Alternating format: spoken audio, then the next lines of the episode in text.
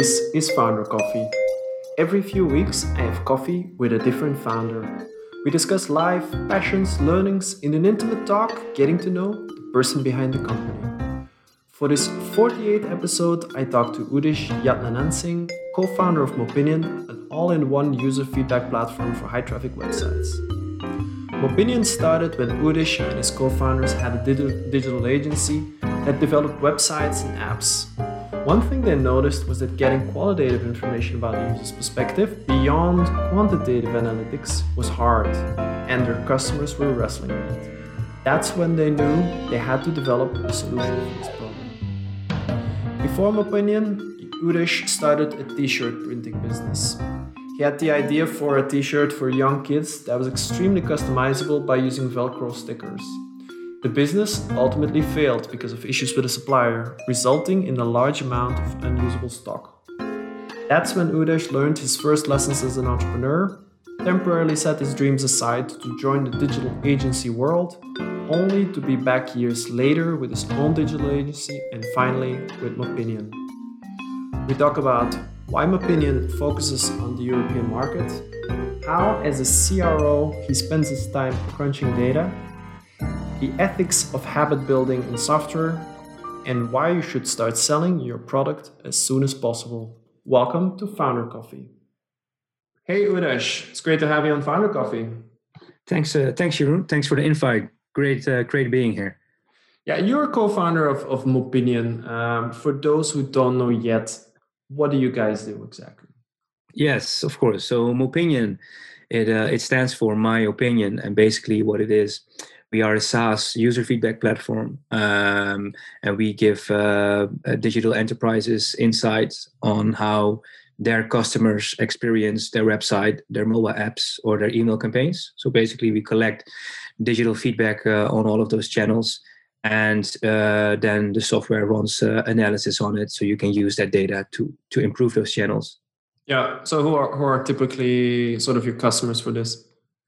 Um, yeah, so in terms of uh, of businesses, uh, of course, we focus on uh, large uh, traffic uh, websites. So we uh, we focus a lot on online retail. We had a lot of travel customers, but of course, due to Corona, that's a bit different yeah. now.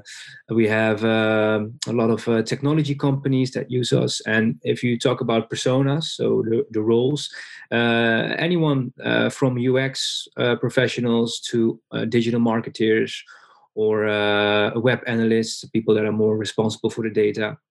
Um, so it's a mixture of of uh, of personas that we uh, that we work with, and they all have their own goal, uh, and all they have their own reasons on why they why they want to use our software.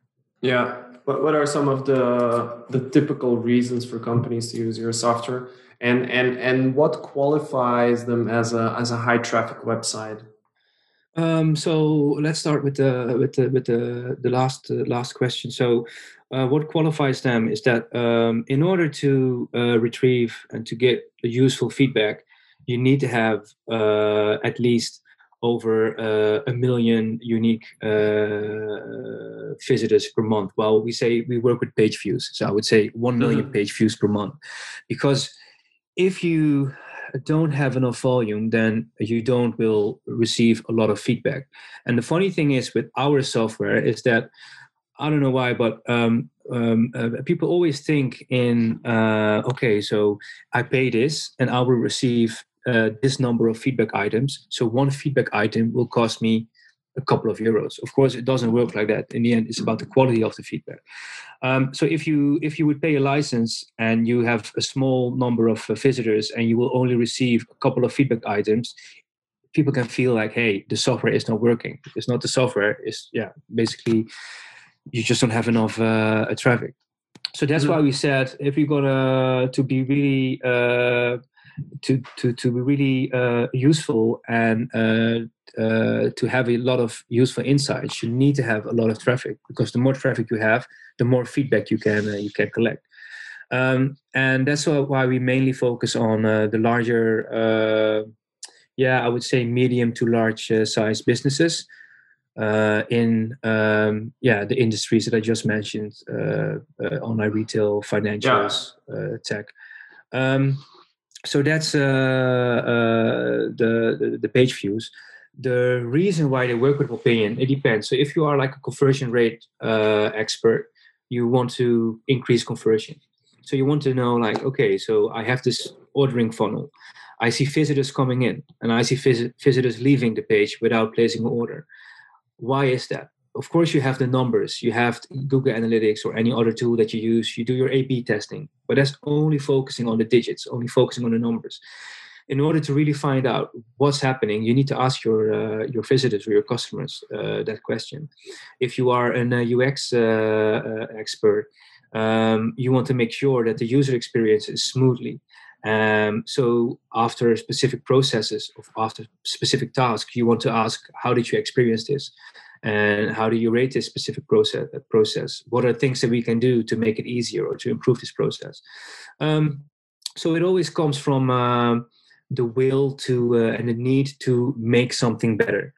Um, uh, you you collect the experience of of, of a user uh, you use those insights and with that information you can then optimize your digital channel or a specific process yeah, understood. Uh, is is that also like like tell me a bit more about why you guys started Mopinion? Is this were you working at this type of company or did you have an agency or where did this exactly where did the spark like happen from Mopinion? Um, so basically, when we started uh, working together, uh, I started a business with two of my uh, uh co-founders, Floris and, and Kees. We first started basically developing websites and apps, and actually, it was through one of our customers who started uh, asking questions, and this was in 2009, uh, and I think it was in 2010 when we we came across this um, this this topic um, they uh, that, that, specific customer asked questions about uh, about feedback on the website. And it was still pretty new because back then uh, uh twitter was still upcoming. Uh, social media was still was still growing. And we've noticed that a lot of a lot of um, um, uh, people out there they were sharing their feedback indirectly with companies on social media but there were no easy ways to share your feedback directly with companies um, so that's basically the idea that we uh, started playing with, and we did some research. We've noticed that you already had uh, a tool in the US back then that was already experimenting with the user feedback. Uh, you had a couple actually. Some some were doing it through like communities, and others were doing it through uh, feedback forums, and that basically triggered us like, hey. This could be something because if you think about it, uh, a lot of the digital teams they only work with quantitative data with numbers and we could build something that can give them um, um, you know useful insights actual insights and and actual feedback from uh, from those users. But funny enough it wasn't until uh, 2013 that's when we uh, launched the first uh, solution. But the company wasn't what it, uh, what it is today because we were still f- figuring out are we going digital? Are we going to focus on feedback from offline channels? And then we ended up doing a partnership with a large research agency, and they pushed us more towards the offline feedback. So we were still figuring out what the best uh, way was to do this. And it wasn't until 20 mid uh, 2015, 20, 2016 when we said, okay, we need to stop uh, doing a little bit of everything, and we just need to focus on digital feedback. That's uh, what we know most about.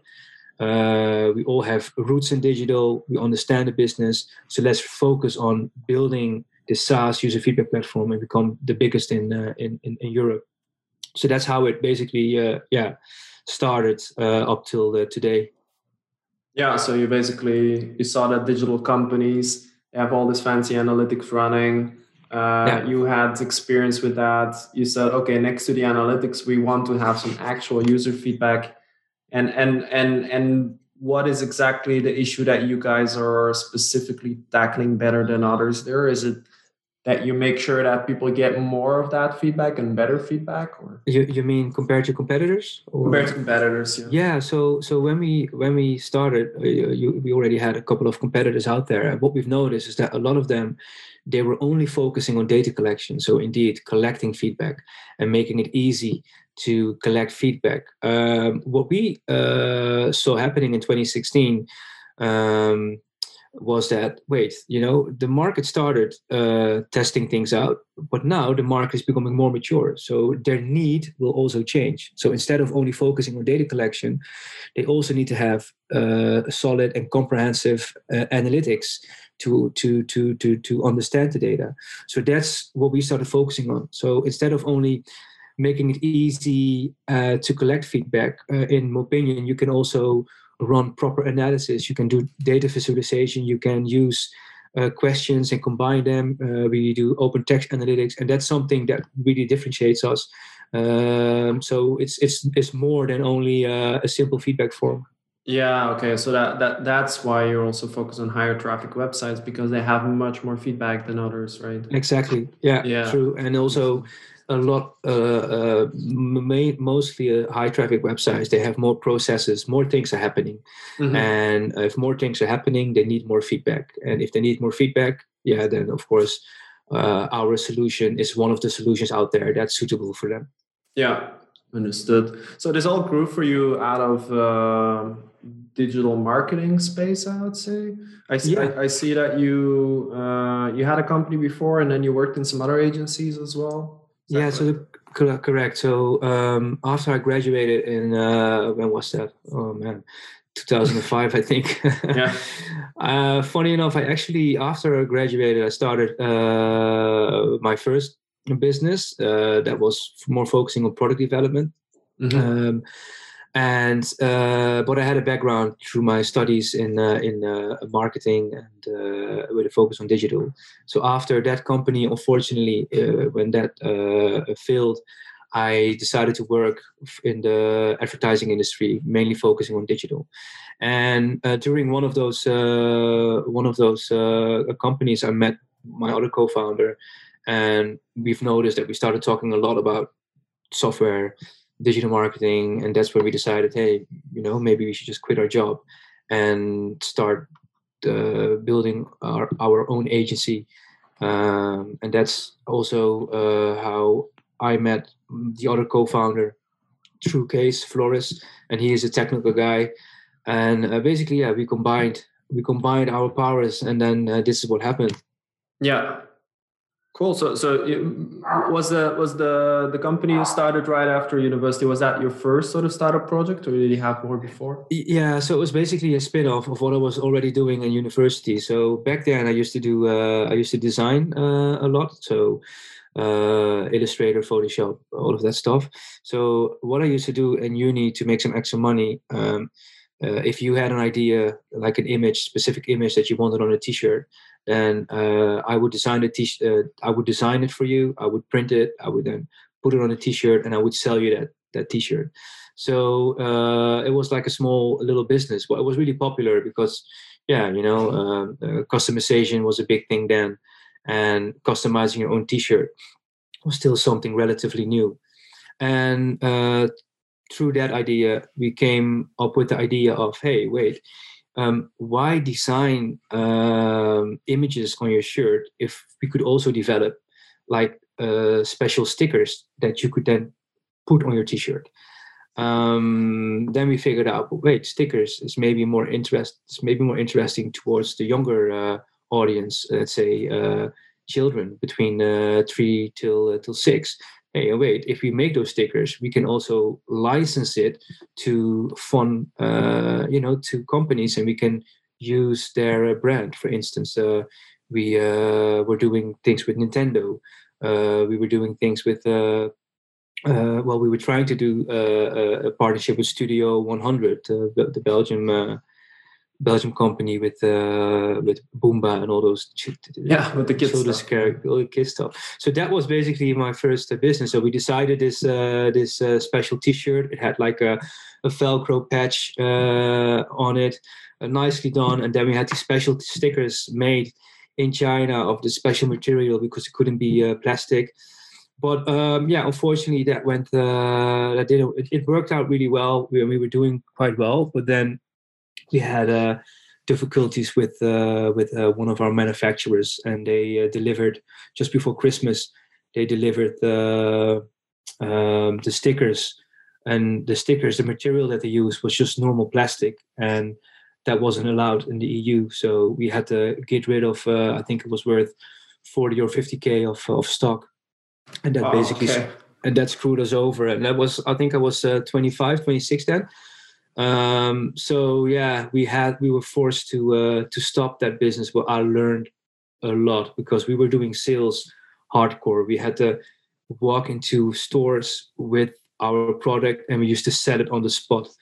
So of course nowadays everything is uh, uh, going through uh, uh ads and, and and and inbound marketing, etc. But back then, this particular product, I had to sell it basically uh, uh, live in the in the in the in the physical shops. Um, yeah. So that's that's interesting qualities that you learn there. Yeah. Was that your first sales experience or? Um, well, I used to, as a as a part time job. I also used to sell, uh, like uh, how do you call it? Like uh, t- telesales, like uh, on the phone in a call center. Then I had to sell, I don't know, subscription to a newspaper and and all of that stuff. Uh, but uh, my first uh, when we started this particular business, that was my first real real experience of uh, of, of hardcore sales. Yeah, like you, you get you, you just mentioned that you guys have all the ads and, uh, and all the inbound things, but you do still do an, uh, enterprise sales, right? Uh, well, it's uh, it's basically what we've uh, set up is uh, a whole inbound uh, uh, model. So, we I was reading the book. What was it called again? Predictable Revenue by Aaron Ross, the Salesforce Salesforce guy, and yeah. he he was on the podcast previously. By the way, it was uh, episode ten or something. Yeah, cool. I saw it indeed. Yeah, so th- he basically ins- was the inspiration of the model that we uh, that we set up. So we have uh, all the leads we collect through content. So we focus a lot on uh, on content production, whether it's uh, blogs or uh, nowadays podcasts, just like you guys, or uh, or um, guest blogs or webinars. Through that we get uh, really good rankings in google. Uh, people they find us they sign up for a trial or they request a demo and then we qualify them. And uh, and that's how we then book the demos and uh, and then hopefully sign them as a customer. So that's the that's how we do how we generate our leads. The whole enterprise thing is because our software it's uh it's you know it's it's different you need uh you need to uh, demonstrate what it can do, but also you really need to understand the need of a, of a user in order to uh, to to to sell it uh, to them and to um, to make sure that they can make the most out of it. Um, and that's why we also have to do the the the one-on-one demos and um, and after we sign them we have the whole onboarding team uh, and next to that we have the support team because yeah, you have to, you know, implementing the script on your website is one thing, but then figuring out where do you use the feedback forms, what kind of uh, questions do we ask, what kind of ratings do I should use, uh, what are the mm-hmm. best practices. Uh, those are all things that we need to uh, need to need to support them with. Yeah, definitely. Um, I, I, was I was just looking at Crunchbase. It looks like you guys did uh, one venture round with Capital Mills in the Netherlands. Is that correct? Or? Yeah, correct. So uh, when we uh, this was mid 2016, um, mm-hmm. we are not a typical uh, VC funded uh, company. Uh, back then, mm-hmm. we were talking to uh, quite a few interesting VCs in in in Holland and in, in, and in England. But what we've noticed is that the their um, how do I say it? Their vision and the way they invent uh, they, the way they invest is really really uh, with um, from how, how do I say it? Uh, they really expect high scalability and um, we are a B2B niche SaaS product. So if you invest in a B2C product, of course you can scale much faster. But with B2B, and specifically in uh, particularly in our industry it's just it's, it's just a different a different market. So we've noticed that uh, it wasn't always a match with some of the VCs that we spoke with. So we were looking for uh, for a partner that understood our industry and also understood that hey triple digits growth is not going to happen within our uh, the, the way we want to build the company um, and they uh, they like our vision. And uh, so they uh, did a first uh, early stage uh, round of funding. And actually now we are in the in the process of preparing our our next round of funding for 2021 yeah. Because we can now take the company uh, uh, further into the European market, which is an exciting time. Um, but Capital Mills, yeah, they've been a good uh, good partner so far.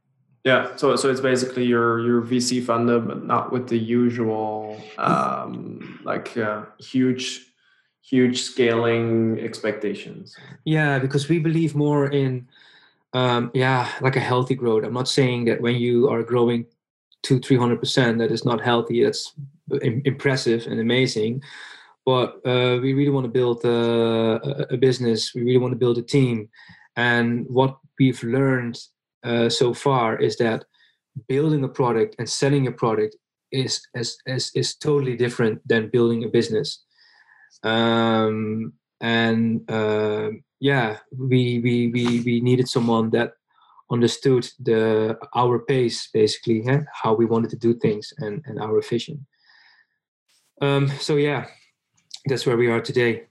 Yeah cool. If, if you can sort of paint paint your vision uh, for, for the listeners where where do you see Mopinion going um, in the next well few years let's say um, so now, if we look at, uh, we're getting a lot of. Uh, if you look at our customer base, um, let's say seventy percent is coming from uh, outside of the Netherlands, and thirty percent is in the Netherlands.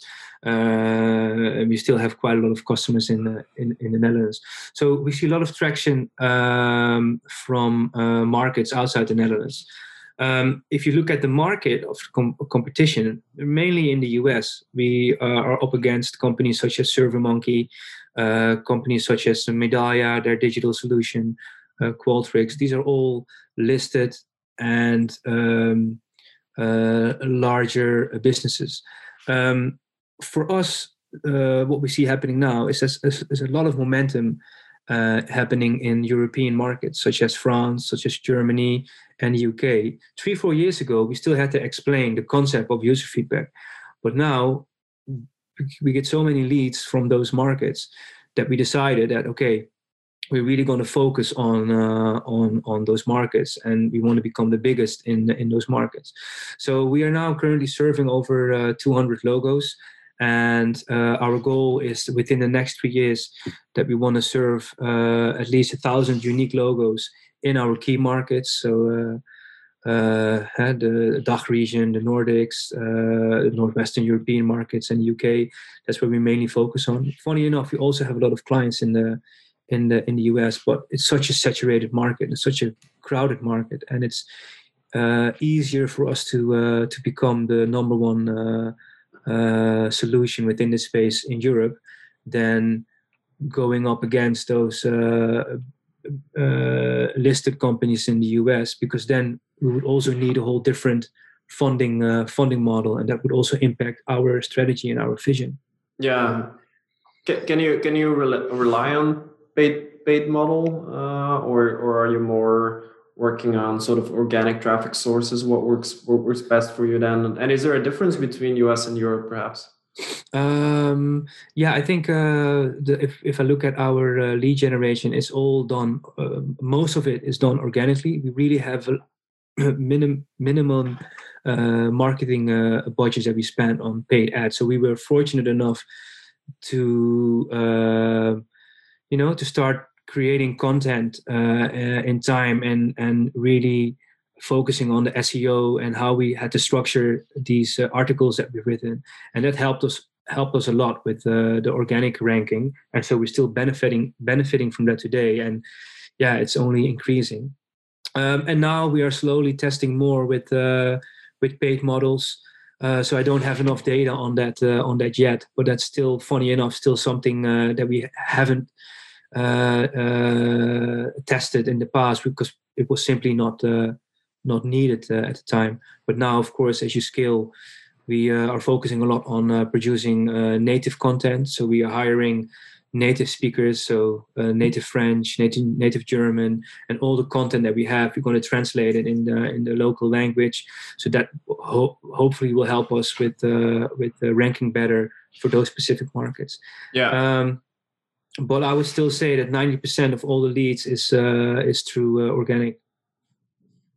And um, you asked me about the difference between the US and uh, Europe. You mean in terms of the market maturity? in in terms of um, the the channels with which you can attract people like maybe it's much more expensive in the us to run ads or or more competitive seo wise or i don't know i don't know what yeah, the differences definitely. are for you yeah so what we've noticed is that uh, for us um, uh, using the the standard uh, ad strategy so having paid ads on facebook google etc yes, we get leads, but the quality of the leads uh, doesn't really justify the investments.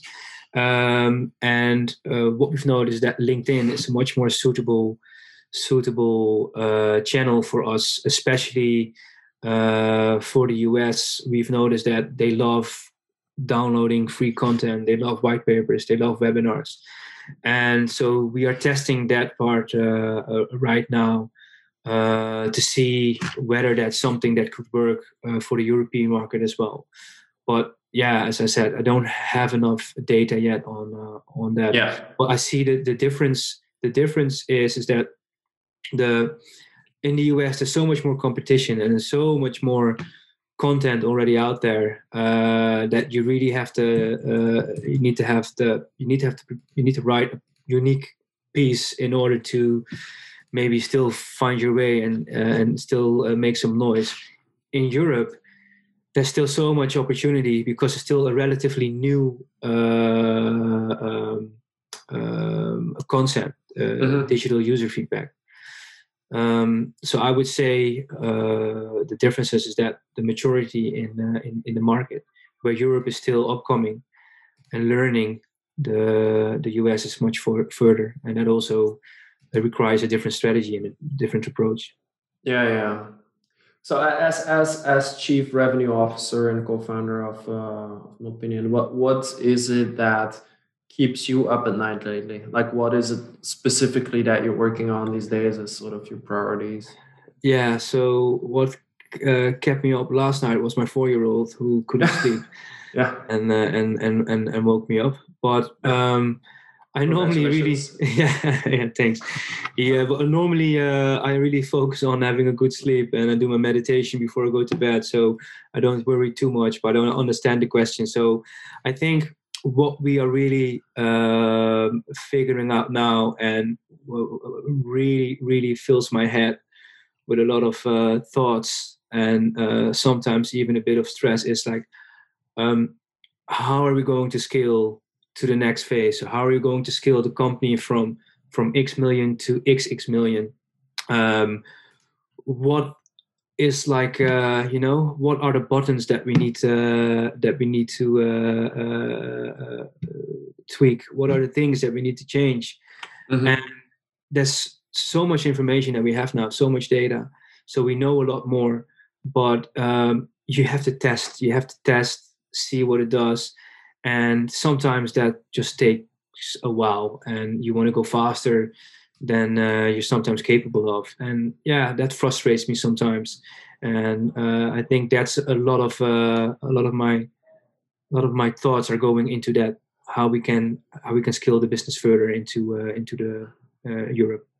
Yeah. So how, how does your day look like then? Are you are you are you actively spending part of your day on that or is just like in the back of your head? Uh, it's sort of questions yeah so we are we are going through some uh, really good changes now um, we are hiring uh, a new marketing team lead so mm-hmm. i think uh, i think the last six to nine months ago we started um, restructuring the the teams so now we have a, a team lead in uh, in, uh, in sales new business. We have a team lead customer success.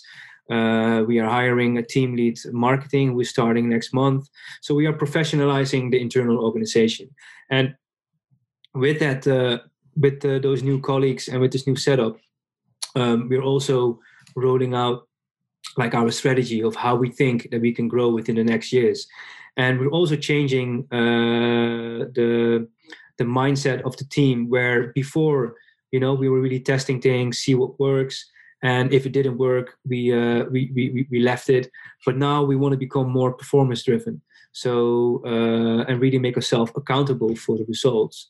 And the culture in our team is really open and really informal and, and i love that. It's great. But that's also also has a downside where maybe sometimes uh, it's not always clear what we expect from uh, from uh, from the team or um, okay if we don't hit our targets okay yeah well better luck next time. And of course that's that's that's one way of of of of, of doing it. But in this phase of the company we need to have more uh, accountability and we need to uh, all have the mindset of okay these are the targets and we're going to make sure that we're going to top them. Um, so yeah that's uh, that's something that we uh, that we are working on a lot. So my day most of the time is uh, looking in, uh, in salesforce seeing what new leads have come in demos who are we talking to what are they saying just learning because mm-hmm. even though even though i'm not doing uh, actively sales anymore. I still want to know what's going on. Uh, you know, what kind of industries are signing up? What kind of uh, personas are we uh, are, are talking to us? Um, then um, I also manage the the finance side of the business. Of course, we have a, a team now that uh, does all the all the uh, all, all, the, the accounting stuff, accounting. Yeah. Uh, but yeah, I want to be updated. I want to know what's going on with the numbers. Where are we in terms of MRR? where do we expect to be uh, in terms of uh, of cash flow. I then uh, have a chat with customer success to see what's happening with them. Uh, are things churning? If we are churning, how will that impact the the MRR? So that's uh, most of the mornings It's just talking and see what happened uh, happened uh, the previous days and, uh, and things that the teams are working with. Um, then, depending, uh, for now, we are recruiting for four or five roles. So I just now had a had a job interview with uh, with the candidate. I always want to do the second the second interview with candidates because I find it important that they, you know, at least talk to one of the co-founders so they know mm-hmm. where we stand for and stuff. Um, then um, yeah, it, uh, it it depends. Could be working on uh, investor reports or um, going uh, uh through a, a, list of new partner companies and trying to reach out to the C to the CEO or uh, the, the, the, strategic uh, allegiance partner, trying to set up meetings. Talking to a lot of investors nowadays, of course, already preparing our next our next move. Mm-hmm. Um, and then towards the end of the day is when uh, I try to uh, uh, finalize or try to send out all the emails that I still had to do. Uh, try to read some blogs just to stay uh, stay uh, updated, and then um, yeah, then I normally finish my day. But of course, through the night, through the evening, you know, my phone is still on, so I'm still checking what's happening. That's one of the things. Of course, you can never let it. You can never really let it go. Yeah. Uh, so it just uh, just goes on. But um, yeah, this whole chief revenue thing is what we decided to do last uh, last year, where we said we it needs to be more clear to the team who's responsible for what, and you know that's also the phase that we are in. Um, and my skill sets is more in uh, the numbers and uh, and and the sales. Uh, colleague Floris and Kees, they have uh, they have their other skill sets, so they focus on technology and and and, marketing, and that's how we complement each other. Um, yeah. But, yeah, but I can't tell you that being a chief revenue uh, officer that uh, you know that typically you do this. It's always a mixture because in the end you're still also one of the co-founders. Mm-hmm. So you will always have more responsibilities than your job title uh, basically uh, allows you to have. Yeah, yeah, for sure. What, what is it actually in all of this that um, gives you energy personally? What that sort of gets you in flow state or? Yeah you mean um, uh, besides the business? No i mean it, within all these things that you do as a chief revenue officer Oh, what okay, is yeah. it that when you when you get up in the morning you're like okay let's go for it and you you sort of feel the energy going or when you're working throughout the day that uh, like hours seem to fly by. What is it exactly that you're doing at that moment? So of course with me uh, being uh, mainly responsible for sales um, I, I, love it when we when i see that uh, the pipeline is filled uh, that we have new demos coming up. And uh, i love to hear how how other demos went from with with prospects um, and when we have uh, uh, when we need to write a proposal, I talk to uh, my colleagues from sales and see, okay, how can we quote this? How can we do this? And that I really feel that that whole sales business, the whole sales side, growing the business, seeing that something works, that prospects get excited when they see our software.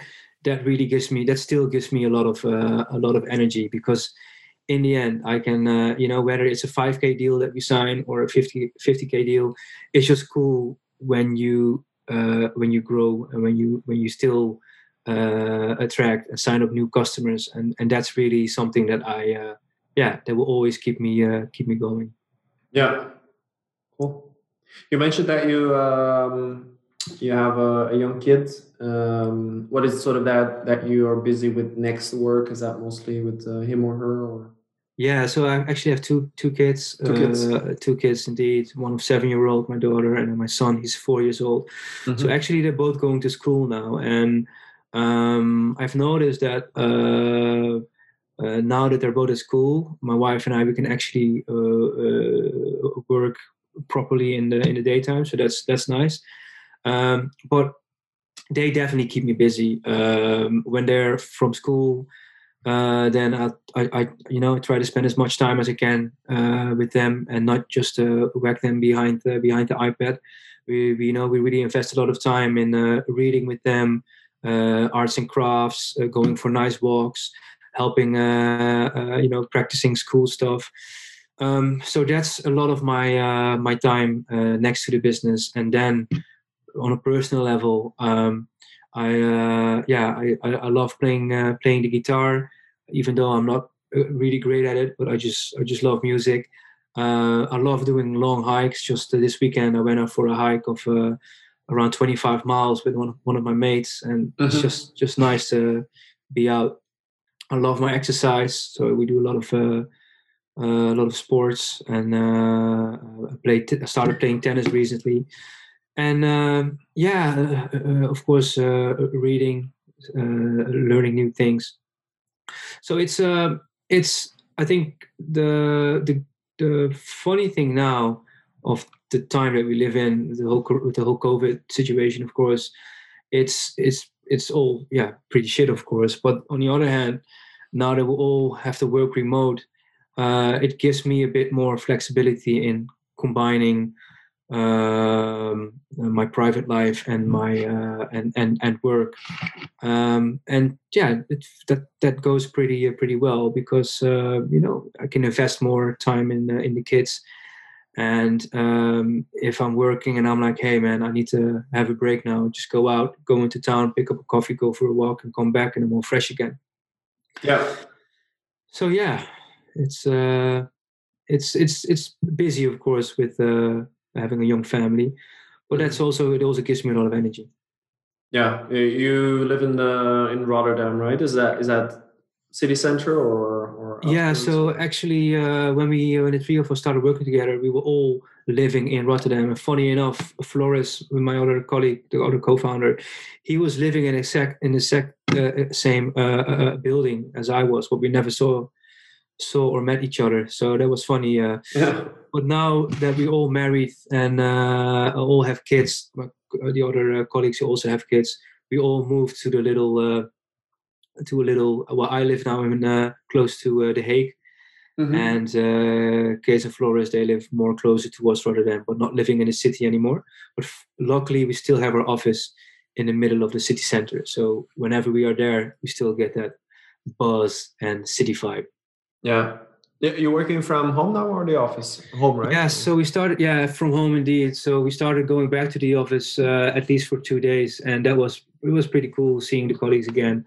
and uh, you know working together working together and then after after work uh, having a having a, a, a drink uh, unfortunately yeah then we all had to go back uh, remote and i think it will stay like this for uh, for for a while um, luckily we were always uh, already at the infrastructure so everything is in the cloud um, so yeah it was a relatively easy uh, switch for us to go from office work to remote. Although I've noticed that for some of the colleagues who are living in uh, still uh, sharing their house with with room roommates or don't have enough space, yeah, then it can be uh, can be difficult, of course. But unfortunately, yeah, these are the the the, the, the rules now uh, in, yeah. in the Netherlands. I guess it's the yeah. same in Belgium. Yeah, I, I suppose very similar. Um, currently, we're back to teleworking fully. Uh, I know some companies don't really uh, follow the rules so much, although I think there's supposed to be inspections. Mm-hmm. Uh, but yeah, uh, actually, with with Salesflare, we've been remote uh, since March. We've never really gone back to the office. We've we've made the office available if people wanted to work there, but then alone in a room. Yeah. Um, just if you wanted to get out of your space um, there's indeed people who, who live with other people, but there's also people who live completely alone, which is also uh, not fun, obviously.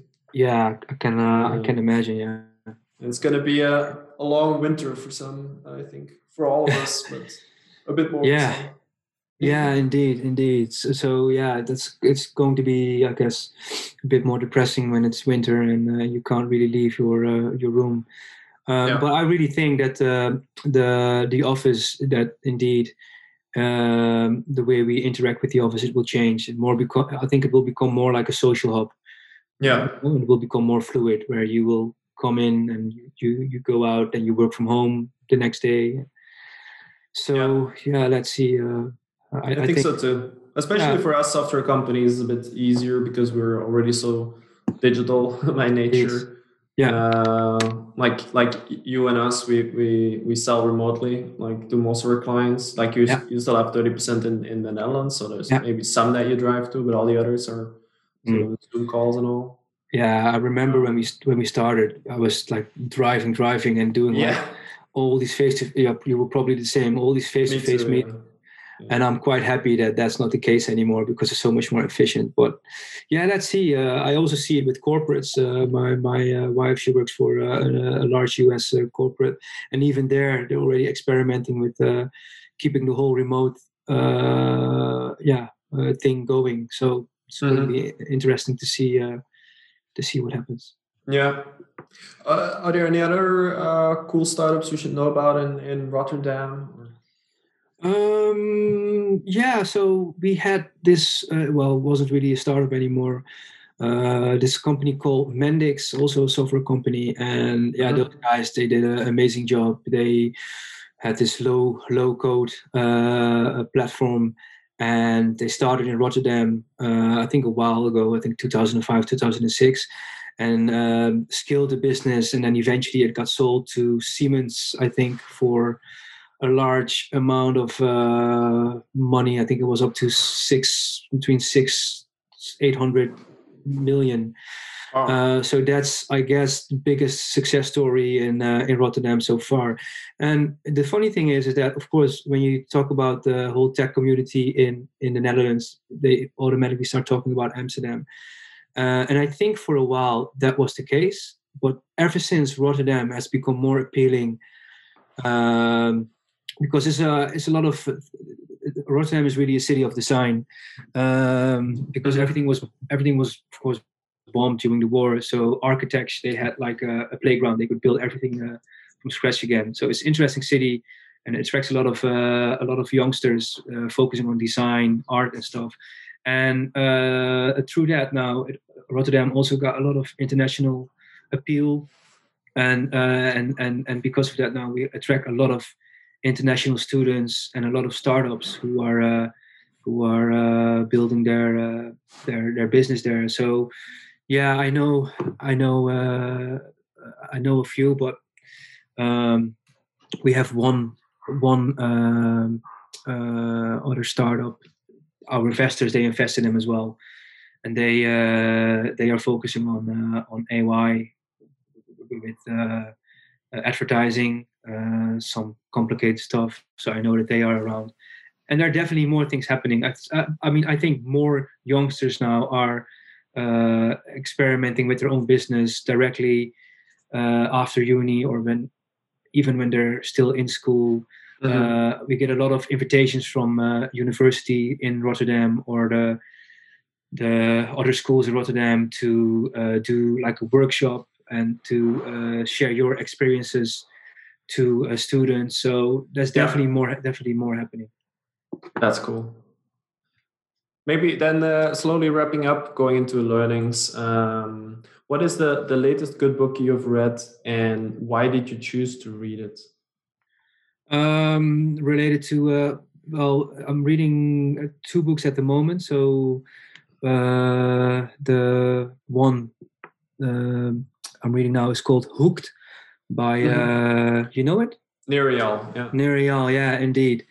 So I started reading it. I'm still reading it but um, I'm not sure how you experience it. And of course the whole thing of the book is about changing habits to make sure that your that your customers that they keep coming back keep using your uh, your uh, your solution. But then I also watched the social dilemma and yeah.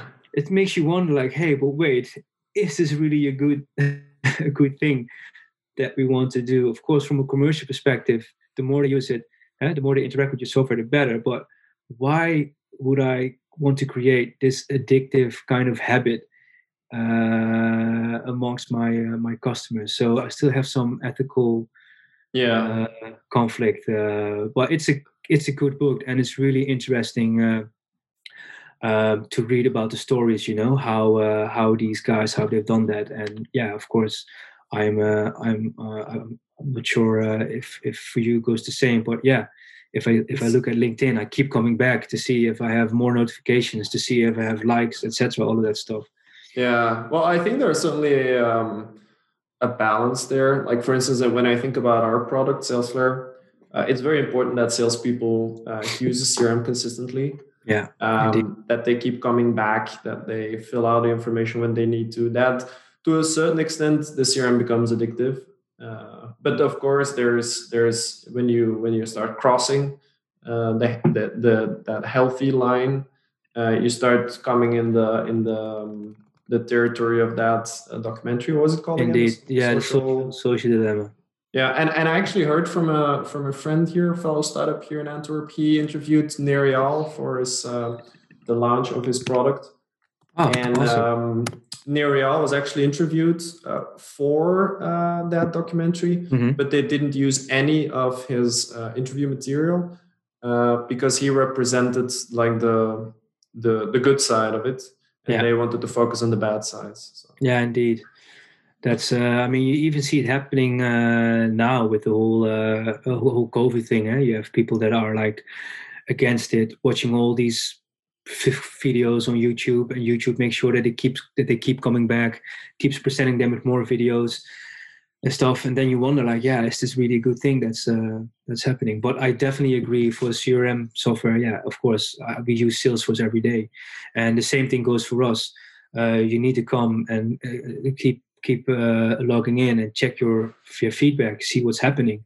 But it needs to be in a in a healthy way. So that's an interesting book. Uh, another book, but that has nothing to do with uh, with the business, but more with personal interest. is called uh, "The Journey of Our Genes." This is a book by this German um, scientist who's describing the story about how uh, yeah how we migrated from uh, from Africa to to uh, Western Europe. It's a pretty fascinating book, especially with everything that's happening now in society. So, if you have an interest in that, definitely go and read it. Yeah, um, I'm typing it here in um, in Goodreads, but I can't immediately find it. Journey of Our Genes, you said. Yeah, it's just it was just released. I think it's only in. Uh, I'm not sure if it's on uh, on uh, uh, uh Kindle yeah. or whatever. Yeah, I have, I have a hard copy.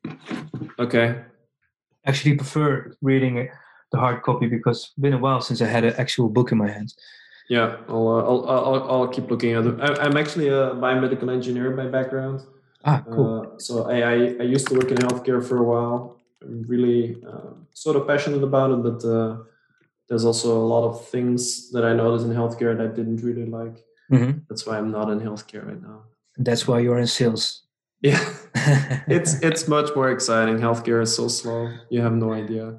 oh yeah, I can And imagine. uh, there's a, a lot of uh, good intentions combined with also uh, sort of um, I, I don't know how to say um, fake intentions as well. hmm Yeah. Um, that it's uh, yeah special. Um, Final two questions. Um, is is there anything you wish you would have known uh, before you started out with Mopinion? Like anything, if you would start over, that you would do differently? Oh, definitely. So I think that's also one of the the best uh, uh, advice that was given to me. Start selling as soon as possible. I think when we started, we were really focusing on the product, really thinking it needs to be this, it needs to be perfect, it needs to, and uh, at that same moment, well, we were thinking our competitors, they were like already, you know, uh, entering the market, already selling it. Um, yes, it's good. Your product needs to be a certain uh, a certain level, but don't focus on it too long. It doesn't need to be perfect. Start talking to your customers. Learn from their feedback. Uh, you don't have to be the product doesn't have to be 100% in order to sell it, and that's definitely something that uh, I would do different because we waited too long with the uh, execution of, uh, of of our sales strategy. Yeah. How long did you kind of wait with that? Oh yeah, well, uh, I think uh, we were, uh, yeah, I think uh, we were delayed by definitely, uh, definitely a year. Oh, We, okay. uh, yeah, yeah, we because we were just because from origin we're not all have a sales uh, like a, so, a strong sales background, and we were perfectionists. We really wanted to have really a good, solid product Mhm. and that's of course a good thing but you also need to think of the commercials you also need to sell because with the feedback from your customers you can even build a better product um, so that's something that i would definitely do uh, do different Yeah. Yeah. Did you do any customer interviews before you started building, or you really just started building and? Uh, we, yeah so that's uh, maybe also we're a bit too stubborn sometimes because we just started building Yeah. and uh, you guys did the same or uh, you uh, Uh, no, we we uh, we started off with uh, actual sales conversations. So we created a deck and a sort of a prototype. It was like a, a front end that did nothing, but something we could show.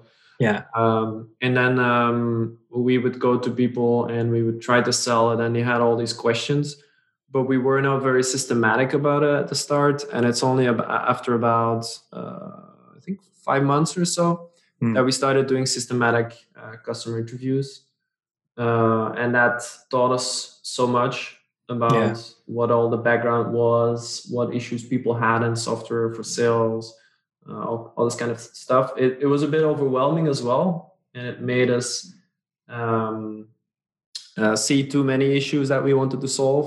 yeah So we had to come back that's the downside yeah uh, to the to the core at some point after after uh, running in circles for a bit.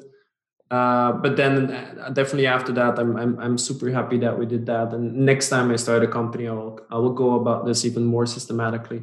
yeah Um, especially uh, these customer interviews.